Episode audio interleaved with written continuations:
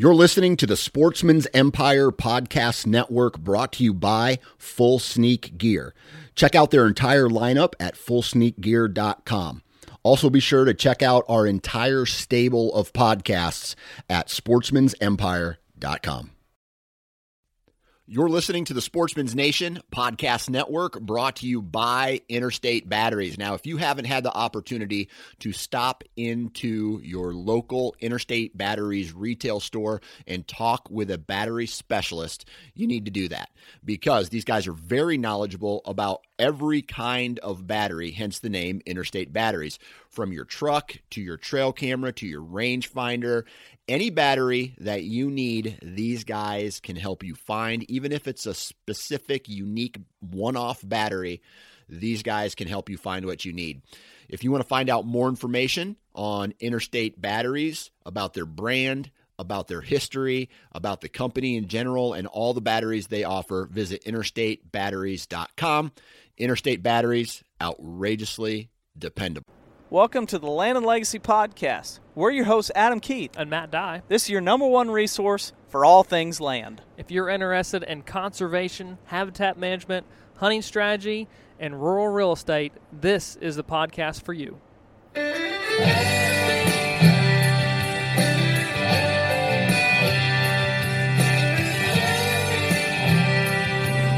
All right. Oh, hold on.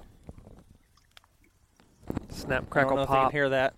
Um, we didn't have enough pine in there for that popping. Yeah. But back Land and Legacy Podcast, um, new addition to the studio.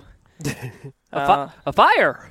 Who knew that a fire and a campfire? Dang, you redlined us right out really? the gate. Sorry, yeah. I'll tone it down a little bit. But who knew a campfire would be so good in January? You were trying to trying to tell us that there was a campfire or a fire pit, but it, the way you came across, it sounded like, a "Oh. Lord Jesus, there's a fire!" There's a fire on her. hey, we we've been accused of preaching, and and and About I'll, every I'll week. say guilty on that, and I'll say, uh, well, get ready for some more. yeah. Uh, we'll just we're there just a preaching guy- around the campfire There was a guy tonight. who shared something just the other day that said that um, he felt like he was listening to just a good Sunday morning sermon or something like that. I laughed. the highest of compliments. yeah, Thank that's you, a sir. pretty good one. um, and I'll so it. yeah, it's it's good times. I mean, we're we're here, and it is. Uh, oh goodness, when this is going to leave? This is middle of January. Yeah. We'll say middle of January, 2021. 12th, 13th, 12, something like that. something that. like that. So um, we appreciate you guys joining us for once again. Man, we're coming up on an anniversary for the podcast on year four, maybe something like that. yeah, man, I, Some, uh, I'm losing track of years right now. and and it's hard to say because we've done we didn't do two every week for for at the beginning, so now we do two a week. So we really gained At some up point, we did of three. Remember we did that? I, no. We did three. Uh, I a don't even times. remember what I had for breakfast today. We did three podcasts in one week for for I don't know a couple months, and then we were like, yeah, that's not necessary. Yeah. Well, I think uh, you know we're out here. It's 30 degrees and we're Yep. outside, and I think people Beautiful probably may think we're crazy because we're sitting out here. But uh, I've spent so much time inside lately that I'm like, nope, I'll sit outside. I will Just give gladly me a break. do a podcast outside. I yeah. I was uh, at the real estate office today and um, busy on the phone, on the computer, did a little bit of plan writing, this and that, and I'm like, you know what? We're doing outside podcast night. I might have to sit, but I at least want to be outside. Yeah. And this fire is perfect. Smell of smoke, wood burning, crackling. It's warm. You're I mean, kind of I'm- hogging the smoke over there. I am. I'll take it all. But I'll get snotty by the end of the podcast. I'll know if I got the big whiff of it or not. But um, yeah, I, I'm, I'm just, I'm, I'm ready to keep hammering away at the all the information regarding uh, this topic. We've hit it a lot, but uh, it's time to hit it again. Oh yeah, and, and I think we shared a little bit of that last week when it came to we sometimes get a little repetitive. we get a lot repetitive around here, um, but I think there's a reason for that. It's because um, we we we tend to forget things. Um, As, as, a greater whole, as a, as a, as a- human being in 2020 we tend to have a very short attention span and so we typically um, get kind of rabbit holed off to something else.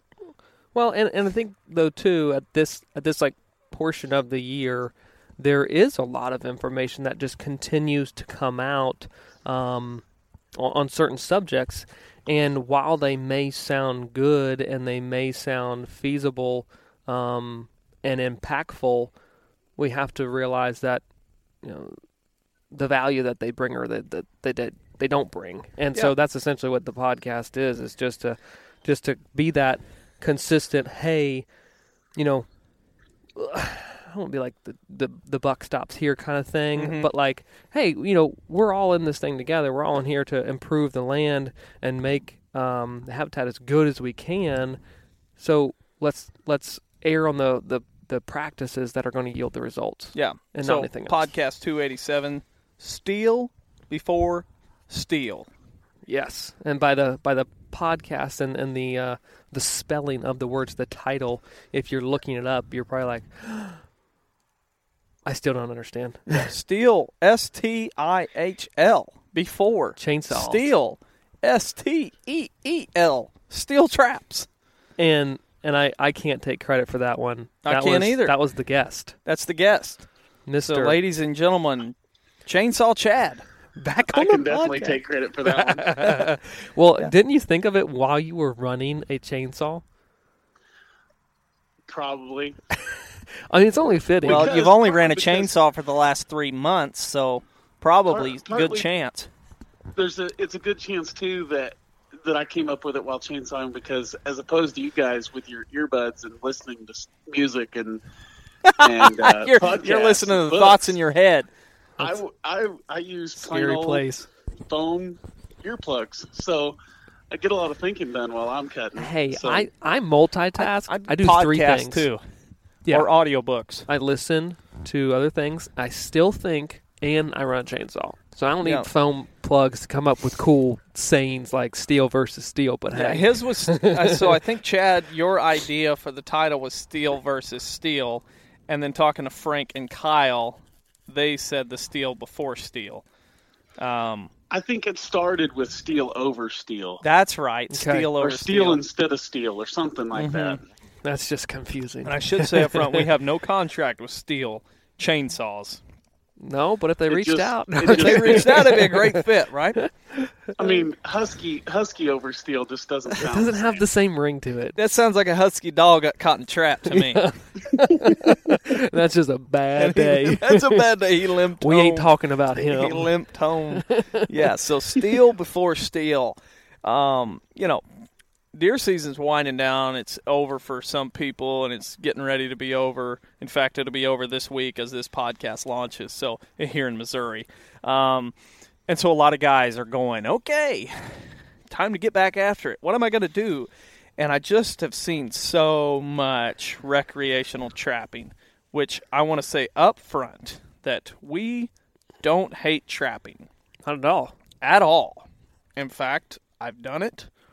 Um, and we have There was a- clients who still There was do a it. time that I've we done research projects to trapped trap. pretty heavy because we had more time to Yeah. do it, or we thought we had more time to do it. Yeah, and and and so we, you know, we don't have a problem with trapping at all. We're not here to say for you to flag us as anti-trappers. We are anti-bad management decisions when it comes to managing your Anti-priority. farm. And if you, you you really, I mean, let's just face it. When we look at land management, what we're trying to do is accomplish the biggest increase in success or increase the potential of our farm as quickly as possible with the least amount of dollars possible. That's my definition of land management and what I'm trying to do. Yeah, and, and I think that you know everyone would be like, yeah, I, I fall into that that Yeah. same category. I would love for that to happen, but I think essentially it just it can be boiled down to I want to make the biggest impact the most efficient way, and Yeah. and it's not it's not spent um, in most situations. I mean, I, I have not been to a property yet where we've been like, okay. Habitats, it's there. Like it's Yeah. you're done. Congratulations, handshake. Move on to the next thing. Yep. I've yet to see one. There, it, it- to me, it is. You get to a property, even my own property. Like I haven't had time. Chad hadn't had the time um, to to get it up to where we would say, "Whoa, this is a gym! Like this is this is really awesome." There's there's parts where now it's like, yeah, you would just pretty much just use prescribed fire and, and maintain it, but Yep. there's still more acres to to cover and to address and to um, you know constantly improve uh, and, and transform. But 99% of people Yeah. listening are, are in the same boat of saying, "Yeah, my property's not done." Nope. Nope. So And- therefore, that's why the podcast we're we're having this topic, this this you know today. It's you know if your property's not done, habitat wise, Then don't even start with the time wasters. well, again, do it if you if you enjoy it, but don't do it for the reason of Yeah. Of- don't of think you're making a huge difference. a population dynamic positively because of this. Yeah. If you enjoy it recreationally, have at it. And if it's a And I good thing for you to do with your kids, yeah, then do it. But but at the same I time, a lot don't let it- it interrupt the a lot of the opportunity to really make some big difference. Chad, go ahead. Chad's I see a calling lot in, of- by the way. We should say he's Yeah. not sitting here. So I'm, I'm inside because I've been outside the last two days, freezing my face off on a four wheeler. So well, there you go. Ladies I'm that are inside. listening, by the way, Chad has more time than us because he's not married. So and and if he- you're interested, and he doesn't work anymore because of the government. because the government shutdowns. yeah. Uh, we're just giving you a hard time. But but what were you saying there, but Chad? no, I, I see a lot of it, the trapping more an emphasis on thinking they're making a difference for, especially turkeys. That's Yeah, the big one yeah. right now because everyone's seeing a turkey decline, and it's it's well I got to go get some trapping done so I can make a difference for the turkeys. I- I- and I, will- I first off foremost applaud the the desire to make a change Yep. for a species that is potentially declining in your area but but again if you're going to do that if you're going to take that time to make a conceited effort well do it where it's going to provide you value and return not just you know waste You, time you want your return on your investment to be a, a good return. i mean And yeah. sometimes A it's a not even a return. Return.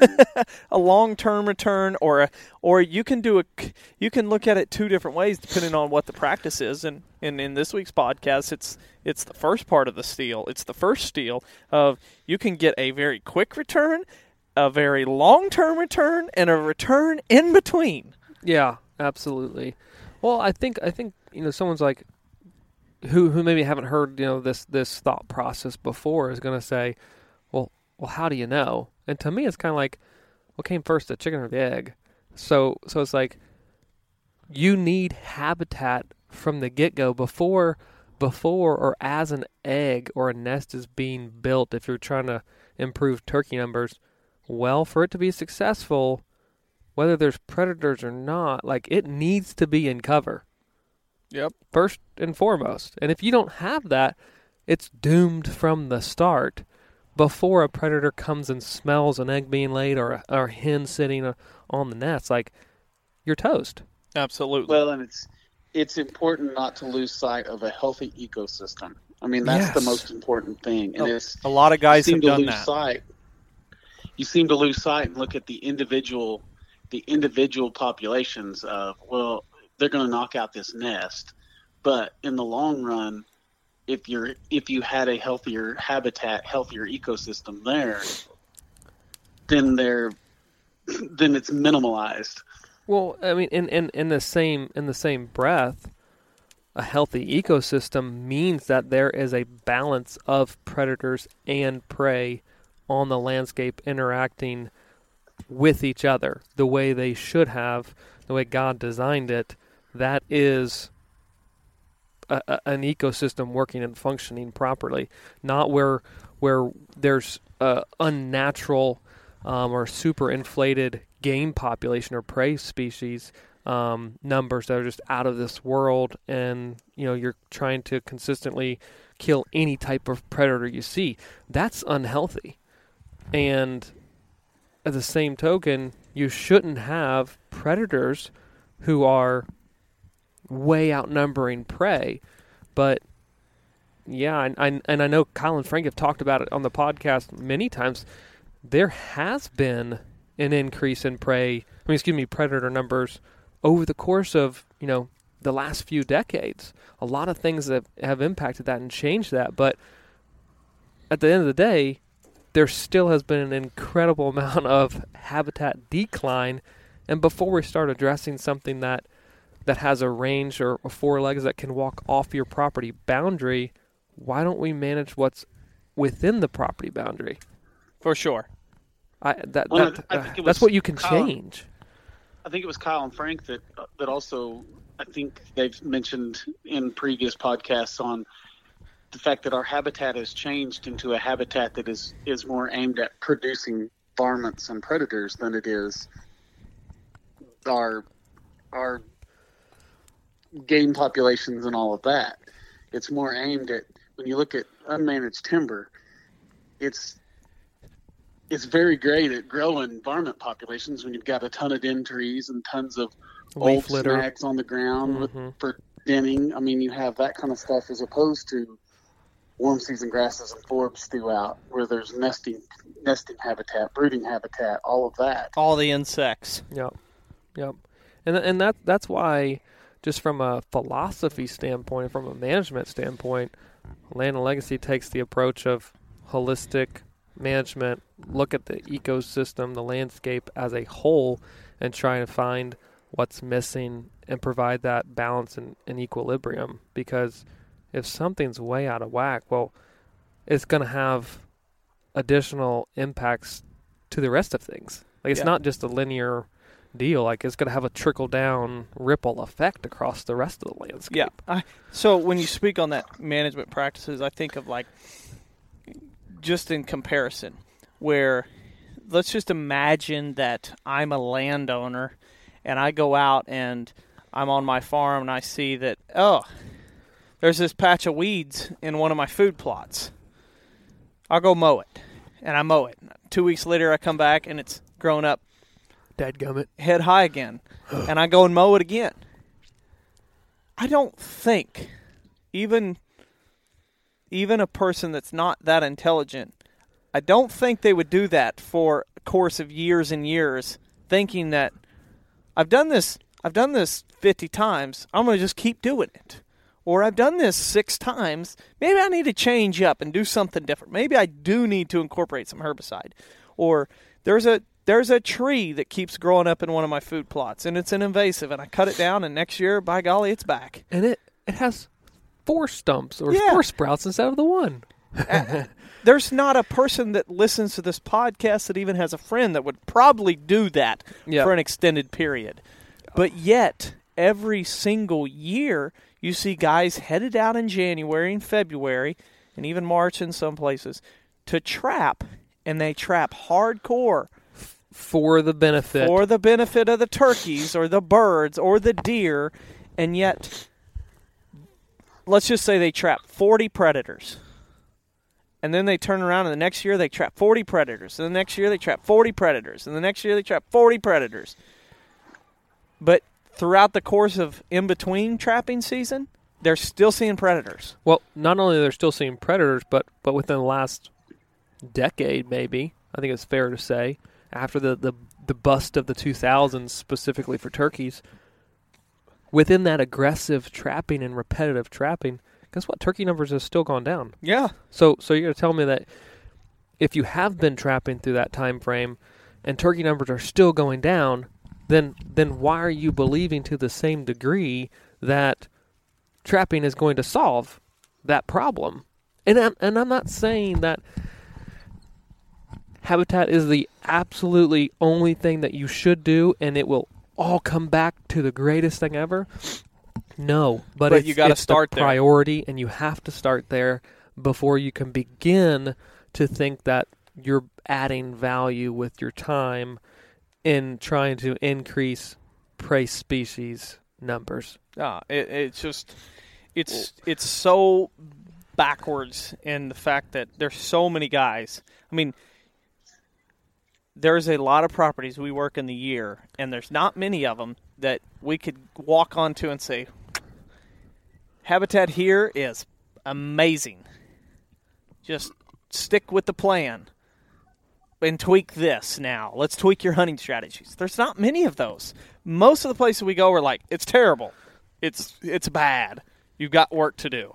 And that even includes parts of our own farm.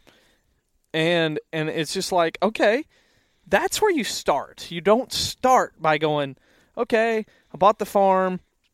Um, I'm gonna hunt it a little bit, try to figure out where the deer are at, and then as soon as the season's over, I'm gonna start trapping.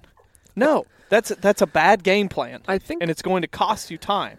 I think that it's a, if you will, like a it's a built-in defense mechanism of people just in general to to not put blame on themselves, and so Well, predators are are easy targets, and it's something that let's say you have hundred percent control or or um, say in what happens to the habitat on a, on your property, but you you don't have as much control with the predators, right? There's only a season. There's only you know they're coming and they're going and this and that. Well, it's them. I'm gonna I'm gonna work on them, and you know they're the blame. Well, I, I you don't want to put the blame on yourself. It boils down to a simple observation.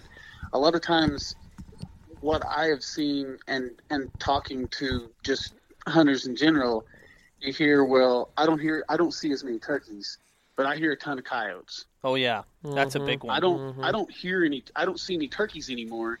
I see a ton of bobcats and, and coyotes on my game cameras. Yeah. Or So raccoons. that's got to be it. My feeders Yeah, are loaded up with of coons. raccoons. Yeah, No yeah, kidding. I have 30 coons on my corn feeders all winter. It's got to be that there's so many coons that that's why I don't have any turkeys. Yeah. Which it's it's one of those that I can see people making that observation. Well, for But sure. you have you have to step back and look at it in the whole realm. Critical think your way through it, and don't make the the caveman observations like I've I've said in past podcasts where. You know, uh, I, I forget what the caveman observation. I think it was cedar trees. When I said, "I don't see deer," I turn my head. I see a cedar thicket and I see deer. Cedar tree's good.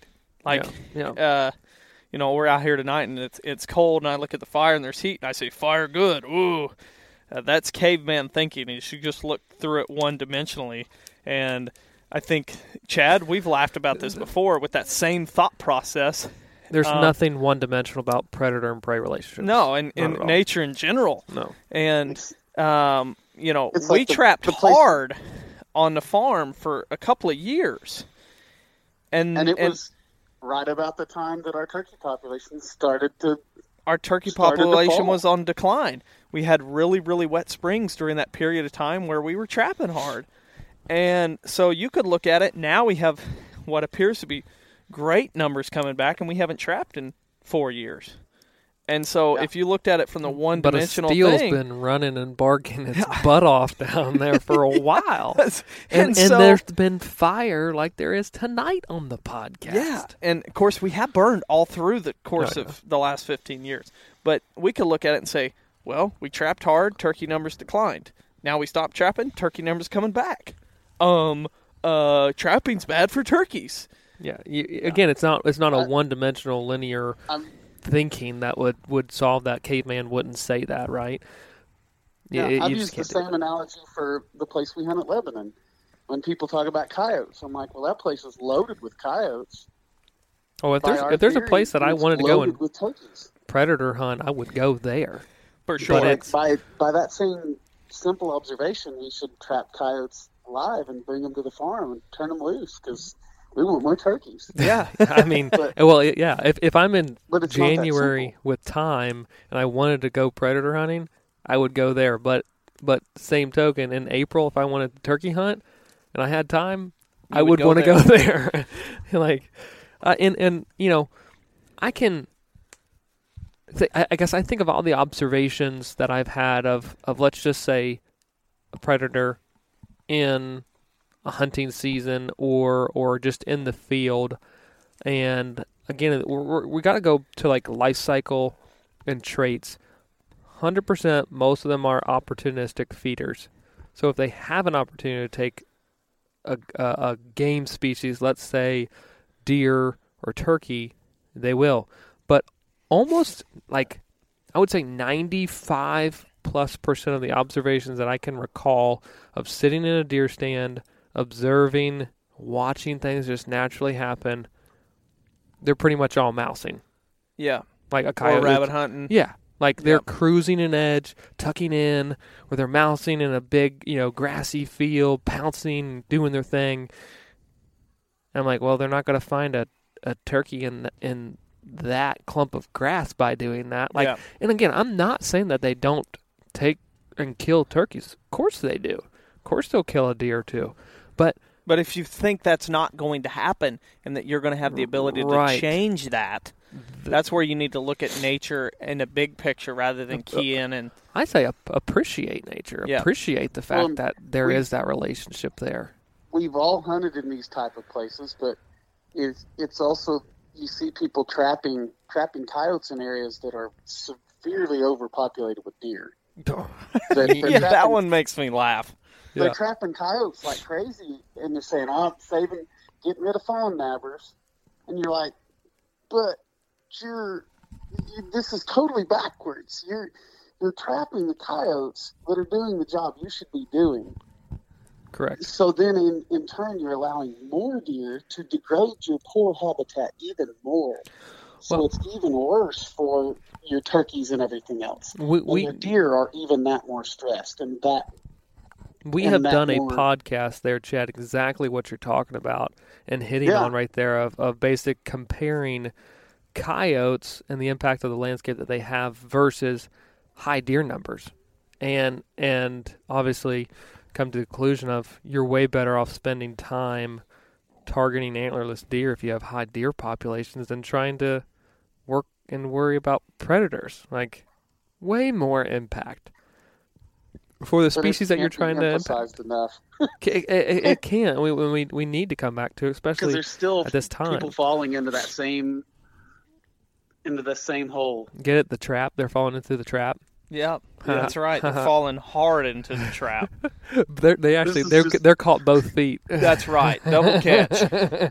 Double catch. Yeah. Oh. And This I may be the punny podcast, full of puns. yeah, yeah. oh yeah. I had one the other week too. Something about the gate, opening the gate. I don't remember. Oh yeah. Yeah. I Man, I I'm don't just, remember. I'm on a roll. Um, it was so good I even forgot what it was. Even forgot it. Um, and and I think that's a, a, a good segue. You know, when we're talking about we t- we're mentioning all this of steel before steel. Like if if it deer season's over and you're looking at a pile of traps and can smell the bait when you open the shed door, and you're looking at your Stihl chainsaw or husky chainsaw or whatever other chainsaw brand. Um, just make it a good one would be my advice, a sharp one. Uh, and you look at that, you should go. I need to do this before I start that other stuff because when you look at trapping, Matt, pull up some of as you Yeah. get your computer out to read some of this great research by I think it was Dr. Mike Chamberlain and Dr. Bret Collier think- collaboration, or who was Ch- it? Chamberlain and then and then some folks out of Virginia Tech, I believe, helped on it. Okay, some well. great research that they did. Yep. Uh, and in comparison to you know so it'll, we're just going to compare a a month let's just say january 15th february 15th you've got a month there that you can do some work this is my favorite time of the year to do work on a farm especially the habitat management side unfortunately but fortunately this is matt and i's busiest time of the year and so we don't get to do nearly as much as we would like so hopefully all you podcast listeners we'll are doing it for us. One guy sent us a picture t- today of him uh, running a chainsaw, dropping trees, Nice. and he asked me the question of, you know, is am I going to need to come in and like d- like lightly disc this up like we do in old field? And I'm like, no, sir.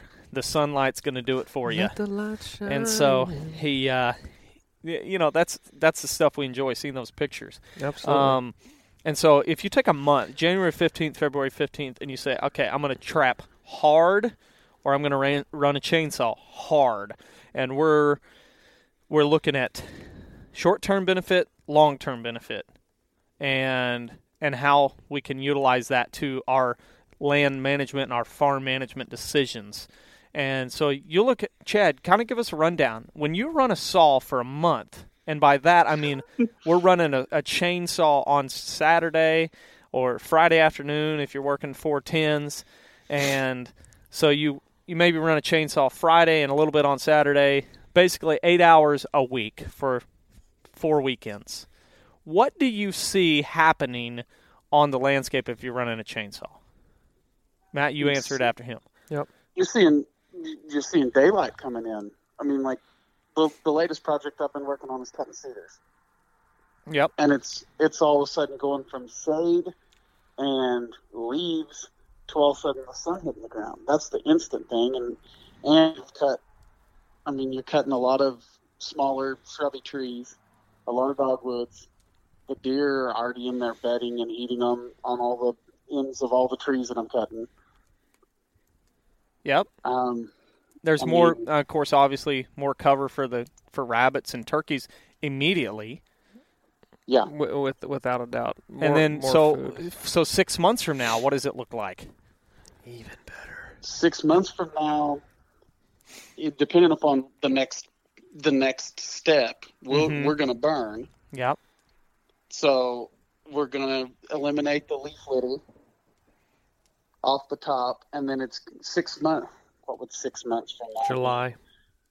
Oh, it's going to be greening up like crazy. Food everywhere, cover everywhere. blooming. Yeah. I mean, it's going to be great breeding habitat because we're going to burn. Bro- brooding and just just general food for Uh, just about anything. Everything. A, a rabbit. Well, Yeah. there's food there. Turkey. There's well, going to be a there. buzz because there's going to be insects there. Yeah, absolutely. All, all all of that. I mean, I- think, and an- and another, you know, We've all run chainsaws for a lot of years and are very comfortable with it. But if you were to ask me, eight hours every single week of running a chainsaw for for four weekends.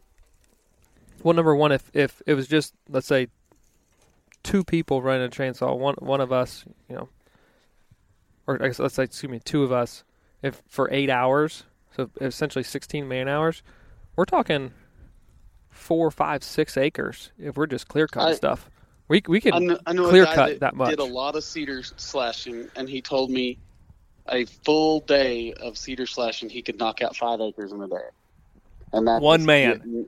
Getting after it. That is very. I mean, and obviously there's there's dependent upon you know Size, stem density, density, all that stuff. yeah. But regardless, It burned through. it did burn through. I I I work. You know, my mindset is I want to work in acres, and and that that figure is clear cutting. Like that's not TSI. If it was Yeah. TSI on a medium scale, I'm gonna burn through ten or twelve acres. Yeah. Like And- we're and gonna so- motor through that stuff. a month of time Woo. and you've got immediate food on the ground for for several species of wildlife and then at the same time Uh, That was ten or twelve acres a day for yeah two people. and then fast forward and you're looking at July and there's food everywhere cover everywhere It's the gift that keeps on giving. 5 years from now that work is still benefiting the wildlife Well, I can tell you this much: if if that work hadn't been done, it would still be just as crummy, or if not a little bit more worse crummy yep than what it was. It's hard to get worse than just flat out closed canopy forest. It's- hard But- to get worse and terrible Yeah, uh, you know. unless you want to Oh. go Charles Barkley Horrible. horrible Well, you I mean you you're just increasing the amount of sticks and leaves on the ground. Like Yeah. the quantity of terrible is, is just probably multiplied. probably have more invasives Yeah, that- that too. That too. Um, so it's like, you know, that work it does just keep on giving back more and more each and every time, uh, or each and every time you cut. But you know, I just I just think of the value of that time with the chainsaw in the hand and having a clear mission as to how I'm going to utilize that time. No more analysis paralysis. This is the time to get out there and, And cut, cut. and drop trees. You're Mhm. probably not going to cut too many trees. Don't worry if you do. yep More 80 stuff will 80 grow grit back. management, baby. Absolutely. You got to look at it and go, Cover the ground. okay, what's the what's the goal here? More sunlight, more cover, more food. And we had this with a with a landowner recently. And do not let me forget to do to jump over to, to the month long trapping so we can finish out that Okay. thought. But um, we had the question: We're standing in the middle of an area that we're going to lay out as a bedding thicket or a micro clear cut, and his question was, "So this tree right here. Should I hinge cut this tree or should I flush cut it? What should?" And it's like if you're standing here in the middle of a bedding thicket area, trying to think and look at this and process through it, you're already messing up. 80 grit. Who cares? The goal is to cut it. Well, The goal is sunlight. So don't waste time on trying to figure out exactly how you're going to do it when it's going to slow you down and prevent you from getting big scale management done. Ah. so just cut it. I've had that same exact conversation, uh, and I'm I'm not exactly like three times this week with with folks of like we're we're worrying too much about it because I guarantee you outside of that acre and a half unit that is flagged and marked. There's 15 white oaks in that one direction. I don't care Oh. about I don't care about the ones that are mass producing tree in the acre because now you're creating something that is a limited resource Yeah. I, I you have uh, beyond like way too many trees Yeah. and and they're suffocating even where they're growing at so Yeah. they're not even like you're caring about the 15 over there that are in poor shape but aren't even good producers but Yeah. this one right here stop Death is death. yeah Whether you're going to cut it down and kill it here or you're going to think you're saving it over there and it's going to die because of suffocation and too many stems per acre over there. Death is death. I, I, I, I've, I've also said this one uh, many times. I have yet to have a client, I probably will say the same for you without checking, that has ever come back and said, I cut too much. Rats, yeah. Most of the time they Dad say, gummit. well, that was pretty powerful. I'm going to go cut more. W- yeah. Is that W- okay? Can I expand it or can I add more? Sure. Yeah. I mean, there's a difference between a micro clear cut of two acres and then saying, well, I'm going to do 10 acres. Then it's like, yeah, but the, then the travel and bedding is not as defined. Correct. There is there is thought to the chaos. Yes. And yes. uh, I think it would. I think it would shock some of these people to have like the other day, Adam, when you and I were cutting, to have watched us cut and how little we thought about each tree we cut. yeah. I don't. like- I don't how, spend. how little thought we put into it. well, like, we're, oh, we're extremely cut, decisive. Well, But, and, like- and when you say how little thought, you also got to remember, listeners, that there's not a. That we walk up to a tree and within five seconds, and usually it's from the walk from the, The tree we tree. just cut to the next tree, we're looking at it going, tree is this species, it's this healthy, or it's Good that- or bad. or, or it's that crummy. and so basically it's like okay there's white oak pretty straight looks like crop tree leave Eh, eh, eh, and i'm walking over almost like a robot and i look and i say okay there is spice bush right right next to it that's that's kind of misshaped. It's growing underneath the drip line. I would rather that be cut. Cut by the time i get there i've already got my mind made up on what's happening to it well, like cut Yeah, as soon as as soon as the tree is felled or, or falling in a safe direction, your head picks up, you find the next target, you evaluate it on the five steps, ten steps to go and do it. By the time you get there, your mind better be made up.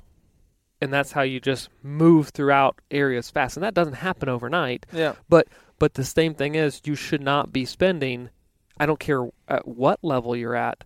Most likely you shouldn't be spending more than 30 seconds looking at it to evaluate it. If you No. are, you're thinking too much. if you if you walk all the way around that tree with your head up and you just keep looking at it you're you're taking too long It's taking too much of your life. Cut it down. Yeah. if you don't know, then maybe walk away. And, and I realize that, like, Yeah. you know, we're talking, you know, generally speaking, clear cut situations. If you're doing more, um, s- I don't want to say sensitive, but if you're doing more delicate, like a lighter TSI, sure, evaluate trees from Yeah. from a timber standpoint. But if you're trying to just improve the general forest, you need to be able to critically look at a tree and move on fast. That's right. Yeah. So, yeah, you're talking about going back to so the thought. we did a month a month of, of hardcore chainsawing right there. And you know, we what we laid out was immediate results for both food and cover, more defined bedding, so hunting hunting is improved. Um, there there you go. You guys might hear a little background noise, that's the fire. We put sticks across it and they burn half or and they They're eventually burn job. through. So we basically get to sit here and watch a fire. This is like nice. hog heaven right I here. Um, and so we've talked about immediate cover, immediate food. We talk about um, not only um, benefit to the deer, but also benefit to the turkeys for nesting. Uh, there's better rabbit habitat, rabbitat.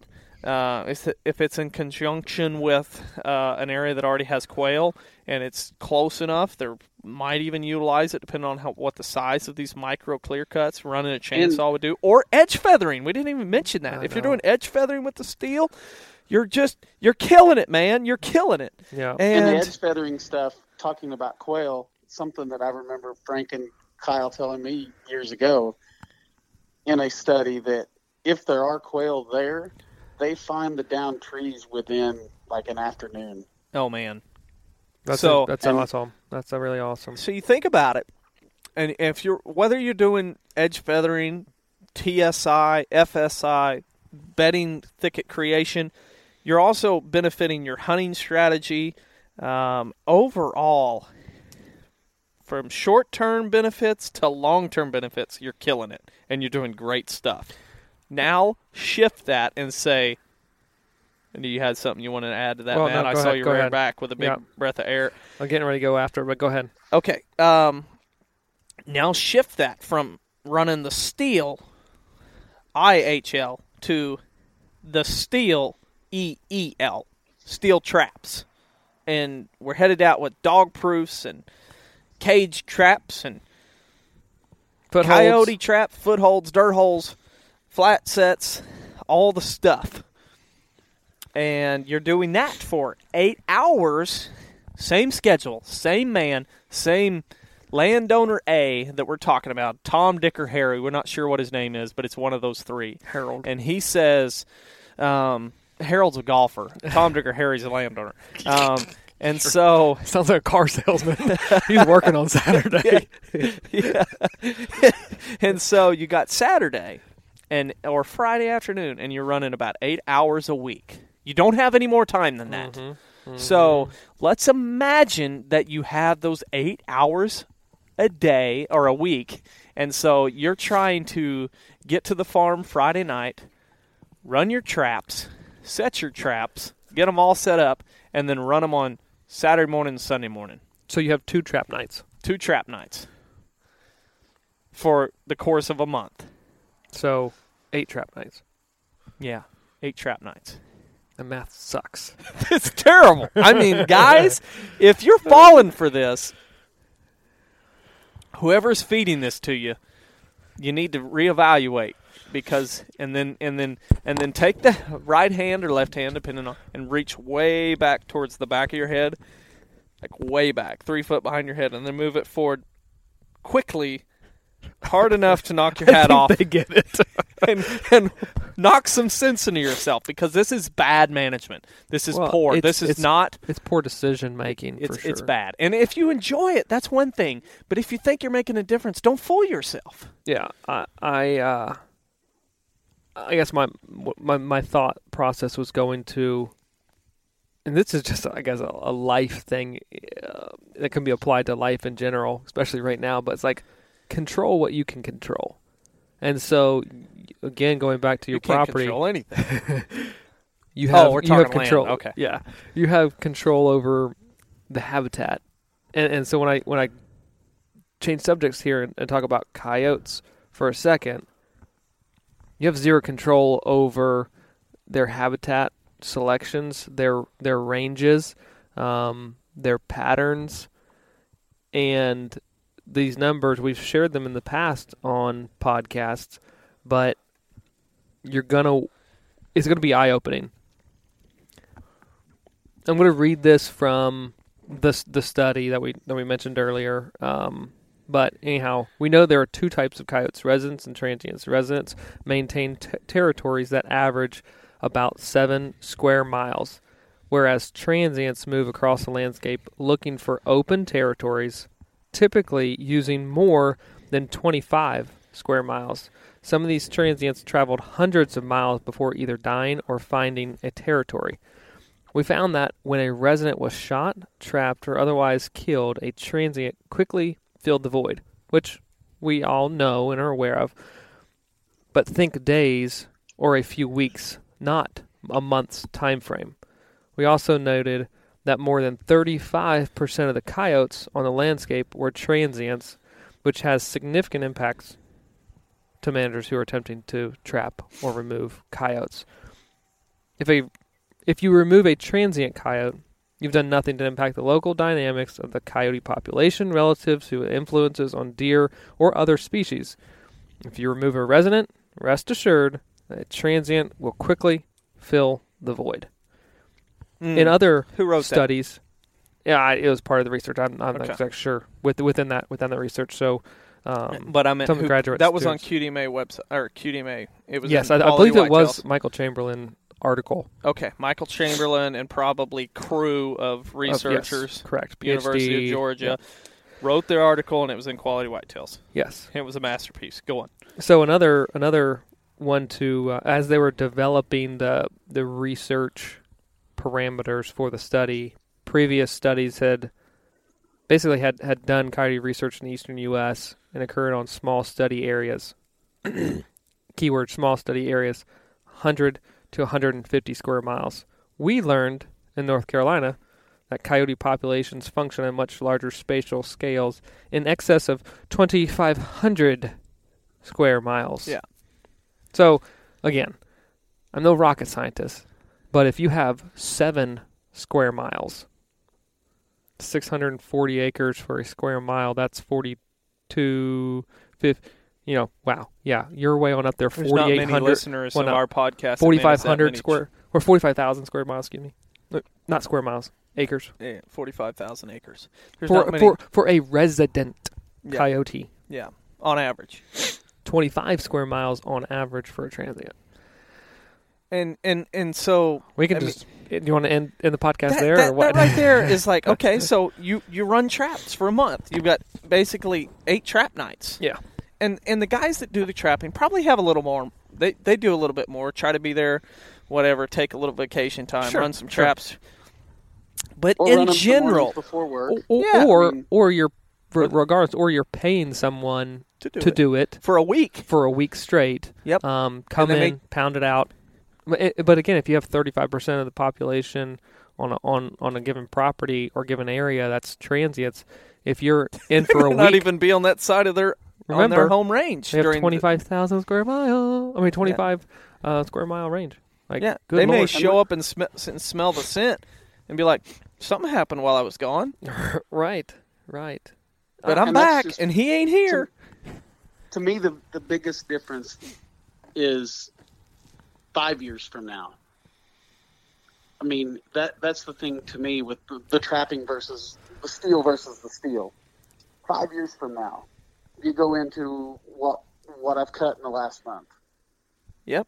It's going to be pretty good habitat. Oh, for sure. If we if if I walked away from it right now, five years from now, it would be pretty decent habitat. No, uh, absolutely. And so, like, think about it. Okay, so we said immediately after running the chainsaw, you're going to notice results. Well, immediately after trapping, you'd likely notice some results if you trapped many. But two weeks later, you probably aren't going to notice anything. Yeah. You I, I And Adam, do you it remember the- the definitely four months later, you would notice anything, most likely.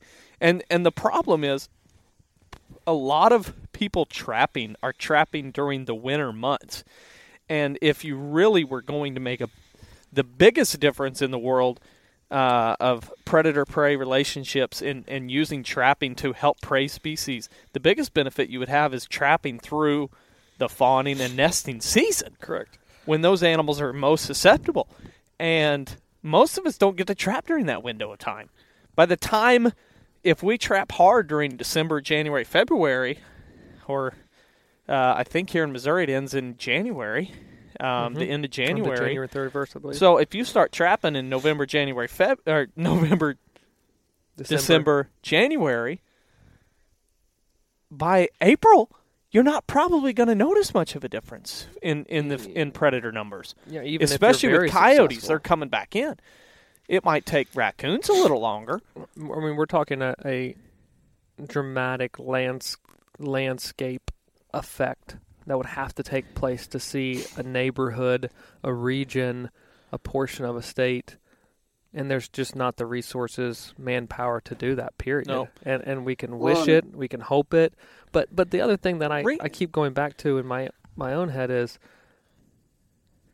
so what are the numbers? Like like I want you to pull your computer back out because there's Okay. another part of that research I want you to read because I know a lot of guys use these trapping techniques to to remove predators, and it's it's important to relate transient versus residential in in how they navigated through the property. Oh yeah, yeah, yeah. And, I'll uh, pull it back out in a second. But I, I, I there there The are thing there are ways to estimate prey populations on properties through trail cameras and everything because of the home ranges and they're much smaller and you can document them. You can you know there's compilations out there to to be able to estimate you know generally speaking what the um, what the deer herd is on a property right?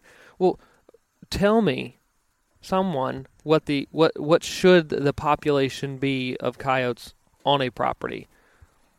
And then tell me how you would estimate that to then say how many coyotes you should appropriately remove or not. Yeah, well again they're not at a scale at which they don't operate on a scale at which you can accurately yeah, judge that. Because your property is different from the neighbor's property. They may have this giant range, but they might spend more time on your property than the other property. Does that mean you need to harvest more, or like wh- where's the balance? Do you have Yeah. too many? Do you not, or do you just see more? Like, And and one me. one phrase because of that, people would say, "Kill them all." That's the rule. If you see one, kill one. Yeah, and and that's like i mean it, if you want to understand someone's whole picture view of predator prey relationships ask them how you should how many coyotes should be removed in a year and if they say kill them all then they don't understand uh, the landscape and the and the flora and fauna very well. Um, well, and even with coyotes and say coons and possums, you know, you said you may be able to make a knock the population down a little bit. It may last a little longer. What good does it do if you could kill all of the coons and possums so that you have nests hatch, but then the broods have to travel to find brooding habitat and they die anyway? very true if you haven't done the work Yes. Like to- if you've spent your whole time trapping instead of cutting, yep or putting in fire line. I think it was. I can't. I wish I could remember the study that I read on the prescribed burning. It was a lightning season burn where they saw coon activity in that area almost eliminated after the burn. Huh. So basically, after the burn, the raccoons didn't go into that area. Yes. Well, no, it was a lightning season burn because it was So, one which is was- that late spring, early summer type burn window, correct? Yes. Uh, in that research, and so, you know, that's one way if you want to naturally uh, try to deter raccoons from being on the on the property or in parts of the farm. The other one, Kyle and Frank discuss a lot, is removing those those corridors of tall trees that just kind of shoot out through the middle of an old field to where they can run out there and, and climb them up and climb up those trees to escape rac- uh, coyotes. Yep. And so if you want to really, you know, there's ways to manage raccoons that don't involve trapping in a more in a much bigger window. It's like you could try to trap them going to their home or escaping their home, or you could just completely remove their home or their escape plan. Uh, and and so make an environment less conducive to a predator being successful, or just spending time on the landscape. really a lot of people are managing their farms in a way that's that's trying to enhance predator um, habitat. when- unbeknownst to them. Uh, yeah, and and they should be managing it to, and and it's the exact opposite. Like it's not good for brood rearing habitat. It's not good just year round habitat to where they can survive on it, the prey species. But it's exact opposite for the coyotes and the other predators. Is like uh, they can do really well in this habitat. So, so speaking on that, one I read of research um, sent out through Virginia is ba- ba- basically deer populations in western west of the Blue Ridge, and just talked, you know, real briefly about collaring fawns and then looking at predation rates and um, I believe it was they had about 44 collared fawns throughout a, a study area. Um, about 21 or 22, I think, were predated upon. They estimated, Yeah. but we're also talking generally speaking in western Virginia, which is a lot of national forest. Actually, these these were done on WMAs. Um, but anyhow, mixture of habitat, but a lot of just big wood stuff. Yeah. Um, but another another thing that I talk about on on the research side of thing, two points to be made. Transients. This is again back to the research. Um, transients used pretty much all habitats, but showed a strong selection for roads as they used um, them for moving and navigating the landscape. So transients used the road systems. On the other hand, residents avoided roads and showed a strong selection for open and agricultural habitats. How many people do you see that, that promote trapping that give the advice of, of trap on the roadways? This is the quickest way to catch predators. Trap the roadways. Absolutely. And What else would you do? That's what you do. I mean, you're trapping mostly. so you're highly selecting a transient. Not that residents don't travel roads, Yeah. but that research showed that there was a strong selection for roads. I mean, think about it. If you're if you're if you're a transient, it's the easiest path. You don't know every little habitat detail that a resident would know. So yeah, you're probably gonna stick to you're the roads. gridding it out basically. Absolutely. You're just path traveling- of least resistance, traveling through. roads. Don't want to get your hind end kicked from a from a dominant male that's going to run you out of his territory, and so you're just trying to pass through and find a spot that you can call home, possibly. Mhm.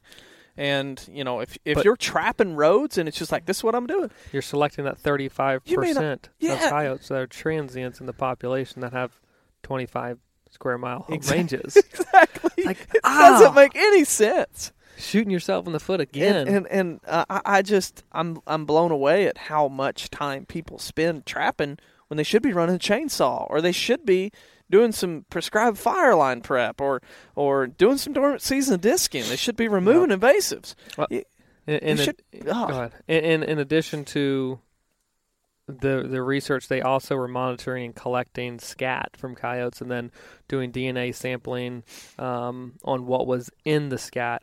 And so another observation was second, less vegetation density, so more open, less dense, thick Yeah. the brambles, the shrubs, the grasses, forbs, what have you. So less vegetation density translates to deer showing up more in coyote diets. Go figure. So the So- less cover, Yes, the more deer were predated on correct. by coyotes. So another thing, it makes complete sense if you look at the landscape from a coyote's perspective. Coyotes were primarily a midwestern species that used open environments before their range expanded eastward. So these the coyotes they're, they're used to opening hunting uh, or, or hunting in open landscapes based on body, based on their senses and how they hunt. So if they're matched in an open, more open landscape, they're going to fare pretty well. Yeah. So so Well, denser cover think- is going to decrease the actual amount of predation on those on deer species is what they found. that could also lead you to think about why, you know, you we talk about the hunters observing so many coyotes. Well, think about while you, while these people are deer hunting and seeing all these coyotes that make them think they're overloaded with coyotes. Where do a a large percentage of the people hunt? Food plots, if they're crop hunting in big fields. timber, Field they're edges. hunting roads and trails that are, have scrape lines on them Yeah. or they're hunting food plots. What else do those areas have? Those are probably the most open areas that have the most chance at there being cover for small game like rabbits and mice, Yep. small animals like that. So those and those predators will follow those. They'll go the edges of the openings and the food plots. They're going the roads the same way because that's where a majority of the food is. Yeah. So let's talk So a it- little bit. You know, that's very great points, Chad. Um, You get a cookie. you you get a cookie next time I see you. Um, I'll give you a new chainsaw chain. I was just thinking the same thing. I'll give you foam earplugs. I'll give you USB, Bluetooth. Bluetooth earplugs. There's a great podcast out there. I don't know if you've heard of it. Called Laying the Legacy, but you could listen to Oh. it while you're while you're thought- chainsaw. I thought you were going to say because I think one thing that we all three have in common when it comes to podcasts, we We all don't listen to the. Unashamed podcast. Oh yeah, yeah, yeah, yeah. With Chad, you're listening to that now. Yeah, I'm listening to it too. Good, yeah, good. I, I stuff. love that thing, man. Yeah. Um. So, how do we go about managing predators on our own place? Um, because understanding and knowing we'll when tell we need you to manage. years. Yeah, I mean, we'll tell you what works for us. We don't waste our time on it because we don't have enough time to do it. But I think it's crucial to note that we're not foolish enough to to believe that that our deer are protected from coyote predation because we have No. quality cover, or our turkeys are protected from raccoon nest predation because we have quality cover. No, we're not going to fix nature's natural cycles and nature's natural design. Two or three And I want to say nature, I mean God's design, We we saw bear scat that had a, a fawn's hoof in it. which we thought was cool. Nature. I remember going, boy, that's cool. I wasn't like, ah, dang, that was my fu- future Well, and, Boone and Crockett buck. I think as we were recording, Chad, you actually were going into. You walked to the edge of the food plot where you had previously cut, and you jumped another fawn. Yeah, Yeah. Like while we were recording the the, the video. Yeah. It's like You can't, you're never going to can't make this stop. up. You're never going to prevent predators from eating prey. No. You're never going to prevent people from being evil. We're all evil by design. And so, um, what Not we gonna- do, what Chad and I have talked about, is a, a solid, a, a single coyote, most likely, is not going to be able to run down an adult deer unless that adult deer is, is injured or has some sort of genetic defect that's not allowing it to be full, healthy specimen of white-tailed deer, which we don't want those genetics to be passed down anyway. So basically, solitary coyotes, single coyotes, really don't upset me anymore. When I see them running in packs, so the question that we get a lot is like, well, what happens if one of them comes by your tree stand and you're hunting? Well, we may shoot it, we may not, but if it's a single one, I probably don't get too upset about it anymore. Um, and and Chad, you had a, a hunt with Dad this this gun season where you guys saw one, and Dad asked about shooting it, and you were like, "No, we're not going to." And I'm sure he was like, "What happened to you guys?" we had Dad and I have had multiple encounters with coyotes this year, Yeah, and we've yet we've yet to even try. They haven't been. If if they would have been a really pretty one that we wanted to mount or something, we might have killed it. yeah, But that we're not going to kill it just to kill it. yeah.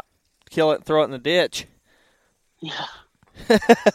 which is what happens to a lot of them. And so um, that's where I guess trying to answer some people's questions is we don't really shoot them unless they're in a pack and it's like okay they're coming by, you know we'll shoot the pretty one so we can tan the hide or mount it.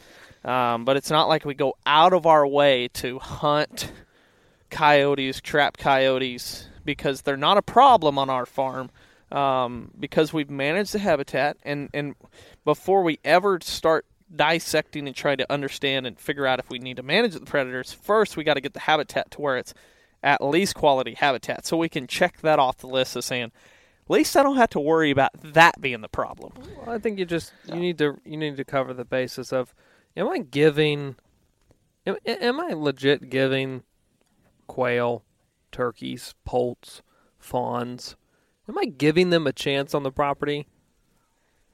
And if you are and you're having horrible fawn recruitment rates, let's look into it. Yep. Well, If the habitat's I in mean, place. But but uh, I can our- our- promise you it's probably not going to be that same. You know, if you have quality habitat, your predation rates probably aren't going to be sky high. Yeah. You still may see predators, but guess what else is on the landscape and way more? The lagomorph family, rabbits, Yeah. mice, voles, rodent, like everything else is in saying. more Our- abundance. our probably biggest goal in managing predators is establishing the healthiest ecosystem we can. That's that's been that's become our goal. Give them something That's, else that's to a eat. get this philosophy. yeah. Yeah. Give them something the else. to eat. healthiest ecosystem that we can get. And and you know, we've only done a portion of what is planned. And I would say we're starting to see some benefits, wouldn't you?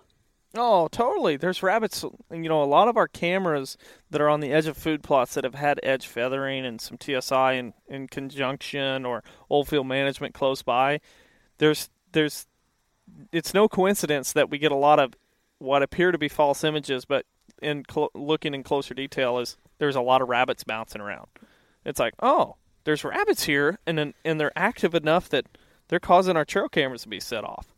That's not a coincidence. When I walked into the food plot this summer and saw five rabbits in the one food plot. like well, y- we we started the podcast on it. Chad you just brought it back up. Is just the the philosophy of the the principles of ecology and managing natural populations. And any any good land manager knows that there's equilibriums out there within predator prey relationships within you know every aspect of of um, just biology and the natural world. And I you know why why would we look elsewhere besides create the equilibrium create the balance that should naturally be occurring by doing and offering vegetation of diverse you know heights compositions um, species and really the it just works itself out. Like it, it's it's not even it's not even an issue. It's not even something that you think are you know would would keep you up at night. Like if if the habitat is in balance and you have all these different vegetation types plant communities to support songbirds the rodents the rabbits the squirrels the turkeys the quail the deer the bears the coyotes the coons possum everything well, then it's just going to work itself out and it's going to like retain itself in, in, in let's say a more equal state. You're not going to have these drastic increases in you know populations of prey. Well no because there's probably predators there. Well, you're not going to have these drastic you know increases in in um, predators.